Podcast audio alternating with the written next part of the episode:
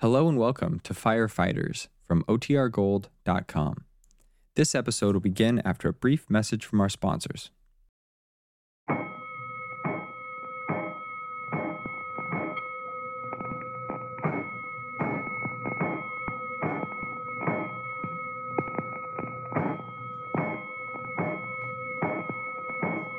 Five bells. Stand by all stations. Attention, all districts of five alarm fire. Five bells, move in immediately. That's it. Let's go! Let's go! Fire fighters!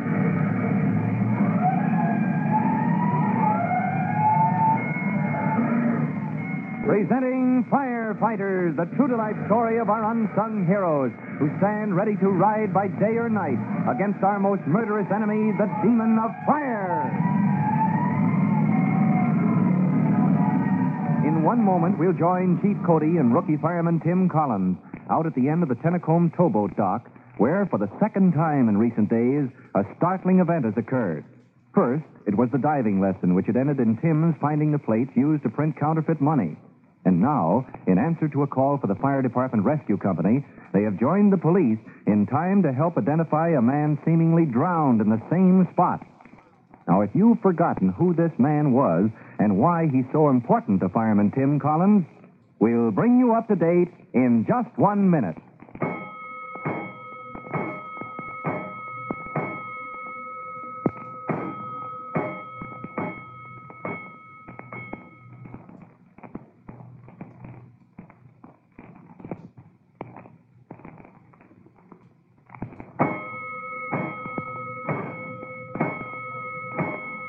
Let's go, firefighters. Let's go to the scene of action just before the big surprise occurred and right after Chief Cody and Tim Collins had found Private Mushnowski of the Fire Department Rescue Company, the man they believe wrongly suspected of having a connection with a counterfeit gang.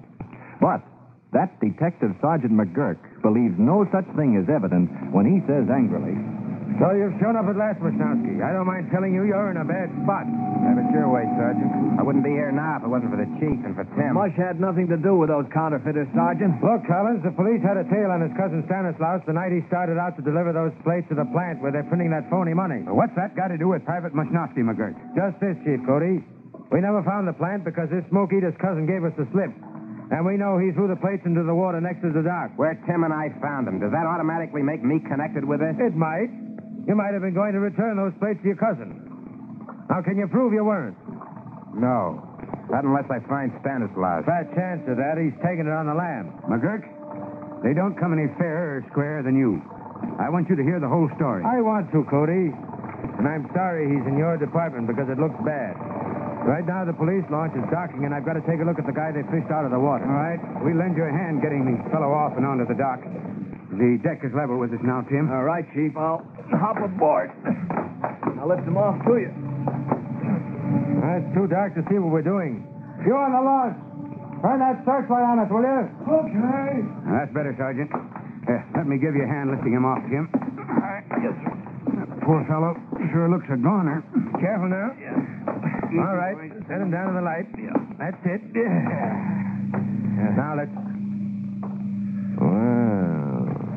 How do you like that? Take a look, Mushnowski. Yeah. I am. Hey, what's the matter, Mush? You look like you'd seen a ghost. He has, in a way. He's recognized his cousin Stanislaus. And for that matter, so have I. Any pulse? Is he breathing? No, Chief, he isn't. If your man, Private Mushnowski, had any idea his cousin would clear him of suspicion, he can forget it right now. He's dead. Oh, gosh, of all the tough breaks, Mush.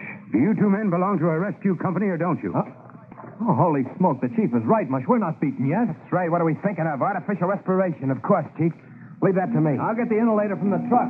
Just what are you men up to, Chief Cody? Well, the police and fire departments have been thrown together on this, Sergeant. Little cooperation, huh? Of course, but this man's finished. He's dead. I uh, didn't hear a doctor say that, McGurk. And there may be a spark of life yet. Your launch brought him in. Maybe our equipment can bring him around. Is that the inhalator Collins is bringing out here in that case he's carrying?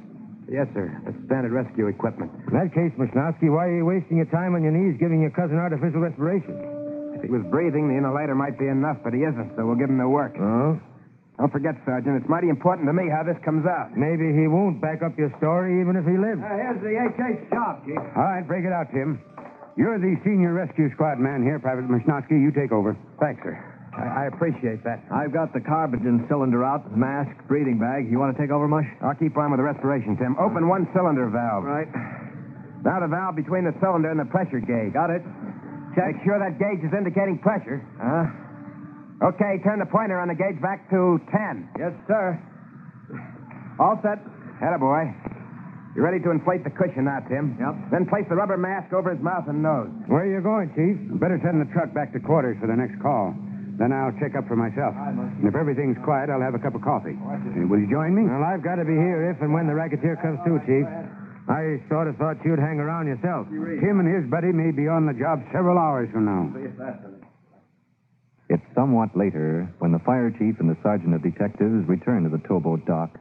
As they walk out, McGurk says, Those boys of yours from the rescue squad are still working over that mug. You can see them in the glare of the searchlight. I told you they would be.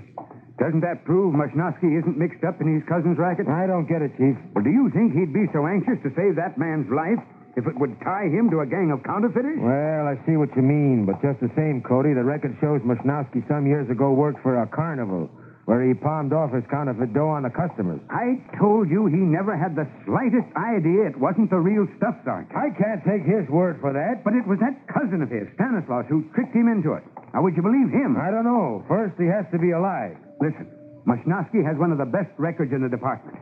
It's a shame to ruin his career because a, a relative joined up with a bunch of crooks. From here, it looks like his relative has joined his ancestor. I won't believe it.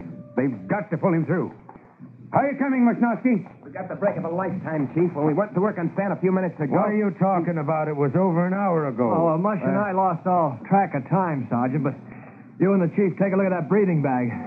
How's that? Well, well, well. Kneel down and take a look, McGurk. What's that? This balloon-like bag.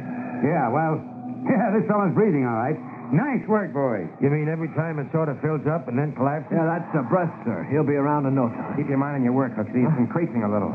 Open the low pressure valve just a bit more. I got you, Mush. Don't look so puzzled, McGurk. They're simply increasing the flow of carbogen from the cylinder to keep that breathing bag from collapsing each time that the fellow breathes. Well, that explains everything. I didn't know you had to be a scientist to join the fire department. Well, it helps, especially in rescue. Watch it, Tim. I think this is it. Huh? Yeah. Yeah, quick, get that rubber mask off his face. Check. All right. Easy does it now, boy. Easy does it. Slow now, Stan. Breathe deep. Deep but easy. Slow and easy. I don't worry about anything. It's me, Mush, your cousin, Stan. Mush, what are you doing here? It's my job, Stan. We thought you were a dead duck. You came plenty close to being drowned. Yeah. Now I remember. Now, thanks, Mush.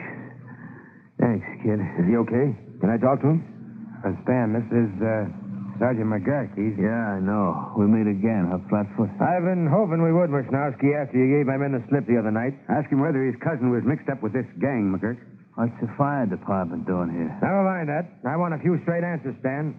We know you never delivered those plates for printing counterfeit money to that hidden plant. That's right, Copper. They're in the water under the stock. You're wrong. They were fished out by your cousin and Tim Collins. They're locked up at headquarters this minute. That right, Mush? That's right, Stan. Tim was making his first underwater dive. The chief was experimenting with a new magnet, and we picked up the plates that you threw in there. Well, good for you, kid. I'm glad you did. You're glad? What kind of talk is that from you? Listen, McGurk, you know me. Strictly small time. I never was mixed up in nothing big, no killing. That's right, Stan. You weren't. And I ain't gonna be now. Especially my own. You mean that gang tried to kill you? Yeah, Mush, they didn't believe I ditched the plates. They said I double-crossed them. Was gonna bump me off. But you did come back here to recover them. Sure, I brought a grappling hook. I was gonna turn them into you, copper, in return for police protection. But the dude followed me here. Slugged me and threw me to the fish. Dude Martin. Is he the big shot behind the counterfeiters? Nah, but he's the only one who knows who is. I uh, don't like to interrupt police business, Sergeant, but I'm still waiting to hear Private Mashnovsky was not mixed up Is in. this guy crazy? Mush never had no part in any of this. I'd like to believe you, Stan. In fact, I'd like to believe your whole story, Listen, but... Copper, I'll prove every word I say. How? I'll tell you what a plan is where they print that phony dough. You make a raid, talk with the dude. It certainly would go a lot easier with you, Stan, if you'd talk, and then I'd know I could believe what you say about Mush here. Only, well, you know what they say about the dude. Ah, yeah. I forgot. Dead men don't talk. Well, that sounds kind of ridiculous to me, Sergeant. This gangster's obviously alive. You, you know how to conduct a raid. You can capture him, see that he talks. We'll make the raid, Chief, because we have to, but it's bound to fail. For me, because I won't learn who the big shot is. For you, because we still won't know if Stan is telling the truth about his cousin, Private Mishnowski. Oh, but Sergeant, that just doesn't make sense. Yes, it does, Tim. You see, this dude Martin is one man who can't be taken alive. The three men from the fire department look at each other in bewilderment. What is the mystery behind the detective's words?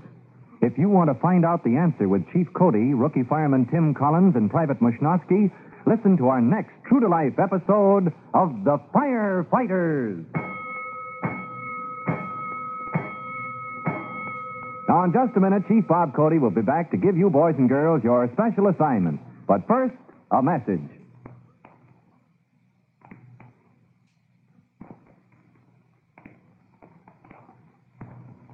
Now, Chief Bob Cody with a special notice for the Firefighters Brigade. Chief Cody. Hello, boys and girls. This is Chief Cody with what you might call a special Saturday night assignment. Of course, I'm only joking, but I put it that way because it has to do with taking a bath. If you want to avoid danger of shock, never touch a metal electric switch, outlet, or appliance while you're in that bath water. That's a warning that may save the rescue company a trip to your house. So don't forget. Well, that's all for now. Until next time, so long. Fire Chief Cody and the young rookie fireman Tim Collins will be back on the same station the next time you hear. That's it. Let's go!